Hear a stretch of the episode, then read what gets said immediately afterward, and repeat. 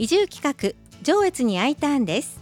スタジオには FMJ 林田です。続いて越後高田雁木ネットワークの高野恒夫会長。はい高野です。雁木や抹茶の良さを伝える活動をしています。そしてもう一方東京から I ターンしてきました松本美鈴です。上越市牧区の集落づくり推進をしています。今日のスタジオゲストは妙高市役所地域共生課移住定住推進係の今井瑞希さんです今井さんお帰りなさい。ただいまです。よろしくお願いします。お願いいたします。ね、今井さんの親しみのあったね、にこやかなおね、顔が見れてとても嬉しいです。はいまあ、今井さんは、あの、今年の4月1日か、1日から、妙高市に新しく移住定住推進係ができましたよね。はい新しい係になって、およそ、まあ、半年ぐらい経ちますか？はい慣れました？そうですね。ようやく業務にも慣れてきました。今年は新型コロナウイルスの影響で出張イベントにもまだ参加できていないことがすごい残念なんですけれどもコロナ禍でも新しい取り組みにチャレンジしてきたので今とてもやりがいを感じております。そうですね。で前回伺った際は、はい。地域共生課の紹介や妙高市への移住に関する新しいホームページについてお話をしました、移住の希望者の方にご覧いただきやすいよう妙高市のホームページの移住ページを全面的にリニューアルしてごほご好評をいただいております。そして今回の新しい情報ですが、はい。実ははい。この度 YouTube デビューをいたしました。すごい。YouTuber ですか？はい、高野さん、わかる？あ。高野さん。はい。なんとかなんとなくわかります。わかります。わかりますよ。あのデビューですか？あの内容はどんなんですか？はい、えっ、と動画なんですが「お気に入りの時間を探しに妙高へ」と題して3本の YouTube 動画をさ作成しました、はい。え1本目は妙高市の紹介2本目は妙高暮らしを応援と題して妙高市への移住を検討している方向けのお話、はい。3本目は「先輩教えて」をテーマに実際に妙高市へ移住した方のお話になっています。なるほど。はうん、素晴らしい。で2本目の妙高暮らしを応援の動画で私が妙高市の支援制度のご紹介をさせていただいております。素晴らしい出てるんですね出てますね。デビューしてらっしゃるんです ね。再生回数をじゃあ後でチェックさせていただいて。今井さんねそうやってあの動画の制作に当たったわわけなんですが、はい。それをまあ作業するにあたって、まあ、改めて妙高市の魅力ですか、はい。それを感じられたことってあるんじゃないですか？あそうですね。私も動画作成に携わってみて妙高市って本当に自然がいっぱいで四季それぞれ楽しめることがたくさんあるんだなと思ってます支援制度も充実してますしこれからもっと妙高市に行きたいって思う人が増えるように PR して妙高市ってこんなに魅力的なんだって知ってくれる人が増えたら嬉しいなと思ってます。そうですね。素晴らしいですね、それであのお得な情報も入っているというお話なんですけども、はい。どのような内容なんでしょうか？あはい、えー、2本目の動画で妙高暮らしを応援する支援を3つご紹介しているんですが、はい。1つ目が住宅と土地の取得と増改築と家財処分にかかる費用の一部を補助する住宅取得等支援事業補助金というものがあるんですがこの補助金では県外転入者の方で最大150万円の補助金を受けることができるんですよね。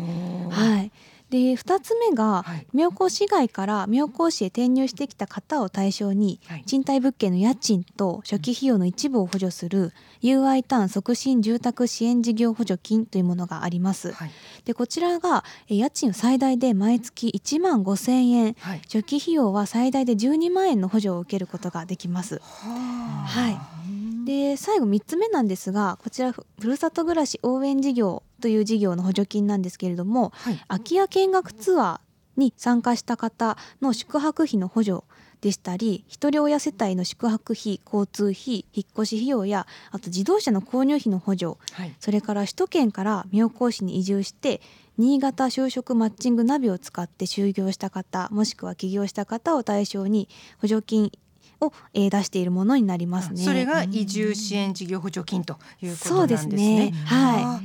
手厚い。すごいですよね。なんか。本当素晴らしいですよね。す。すごいですね。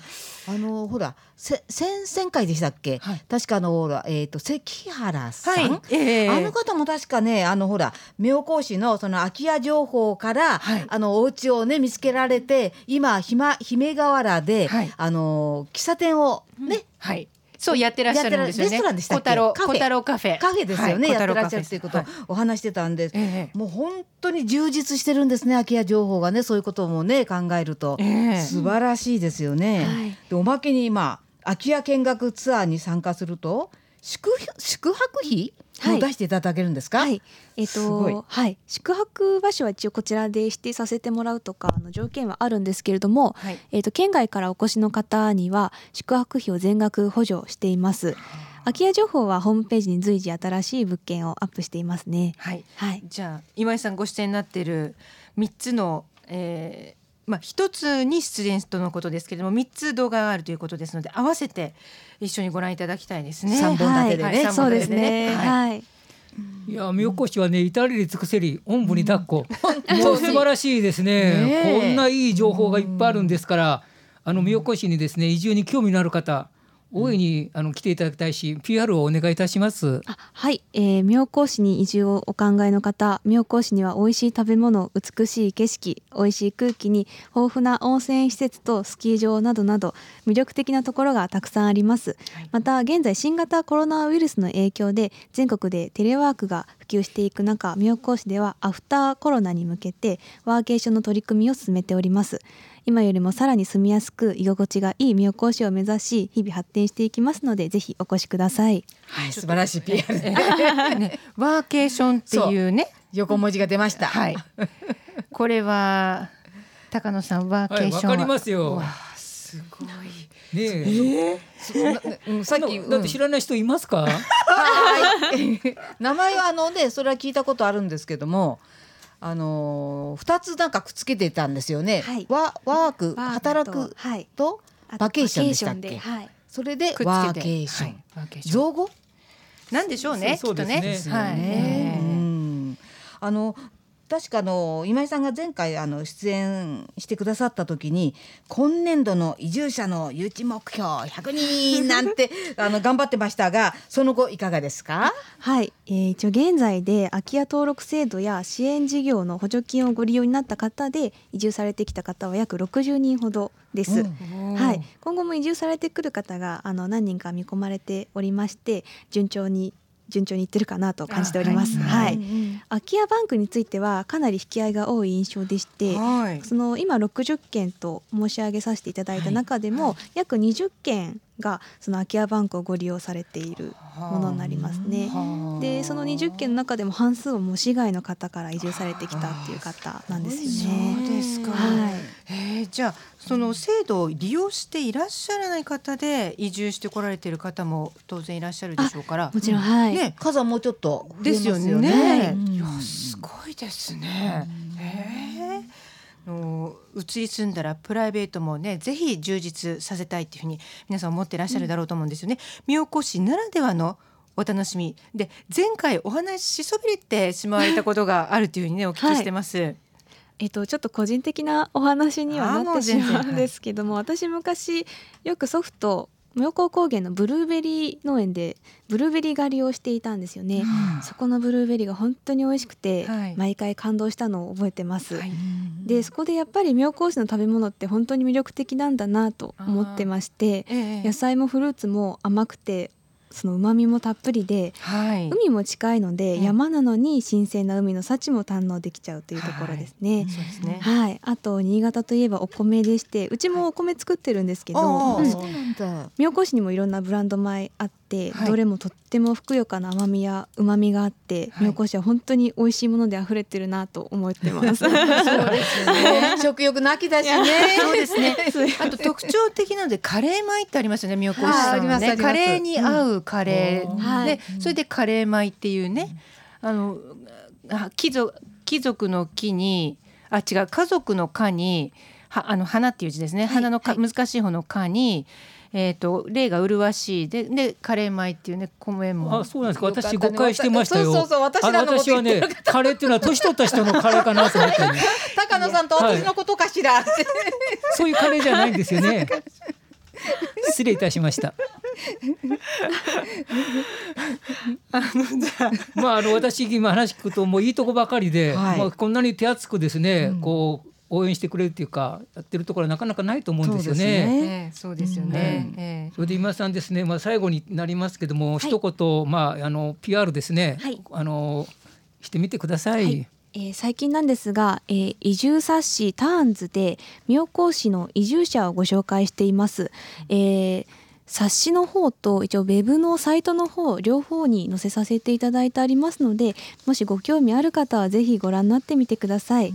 はい、えーまた妙高市へ移住に関するお問い合わせについては妙高市地域共生化移住定住推進係電話0255-740064へお気軽にお願いします。はい。まあ、今ちょっとねコロナの関係でねななかなかこうね、うんあの移住とかそういう動くひ人々の動くのね、そういうのも制限されたりねあのとてもやりづらいところもありますけれどね、はいなんとかあの首都圏からねはい。移住してさらに定住していただきたいですよね。そうですね。あの今後コロナ落ち着いたら積極的にイベントにも参加させていただきたいなと思ってます。その時はまたホームページでお知らせしていきますのでぜひブックマークもよろしくお願いします。はい。はいとターンズっていうね雑誌に載っているっていうね、お話をしていただきました NPO 法人仕事の未来理事長竹内義治さんっていう方が載っていてお写真もねたくさん載ってて10月号に掲載されているそうですのでご興味のある方はぜひ、えーお読みになってみてくださいネットで検索すると出てきますし、えー書籍でもね本屋さんに行ってもあるとのことです。いやー素晴らしいですね。でこの竹内さんなんですがね多分11月下旬にご出演いただけるんではないかと。はい、ちょっと今ちょうどちょっといろいろと、はい。うん。あのアポなど取らせていただいているところです。え妙高市の移住に関するお問い合わせはお電話番号もう一度申し上げますね。零二五五七四の零零六四。零二五五七四の零零六四番までお気軽にどうぞ。今日ご出演いただきましたのは妙高市地域共生課移住定住推進係の今井瑞希さんでした。今井さん今日もありがとうございました。ありがとうございました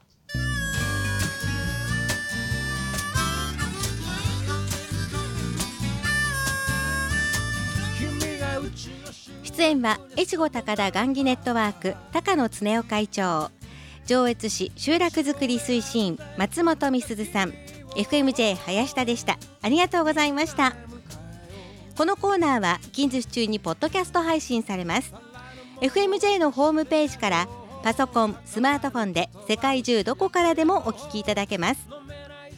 来週のこの時間は糸魚川市企画定住課人口減対策係係長の田村光一さんにお話を伺います。上越に I ターンでした。うちを選んでくれた君を。みんなで迎えよ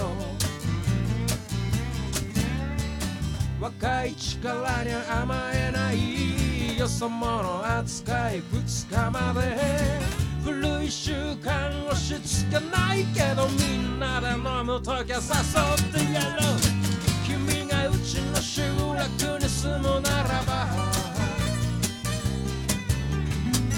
是我